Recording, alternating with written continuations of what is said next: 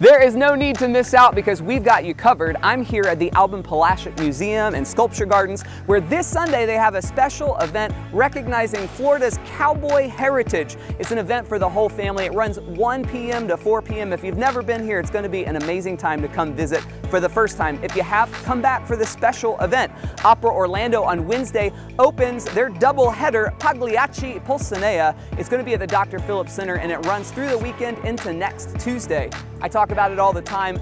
Orlando's jazz scene, it's amazing. The UCF Orlando Jazz Festival is happening on Friday and Saturday out on the UCF campus. Go and see some of that amazing music. And this is your last week to catch Orlando Shakespeare's Hamlet and Gertrude and Claudius. As you can see, there's a ton happening this week. Go out and experience something amazing.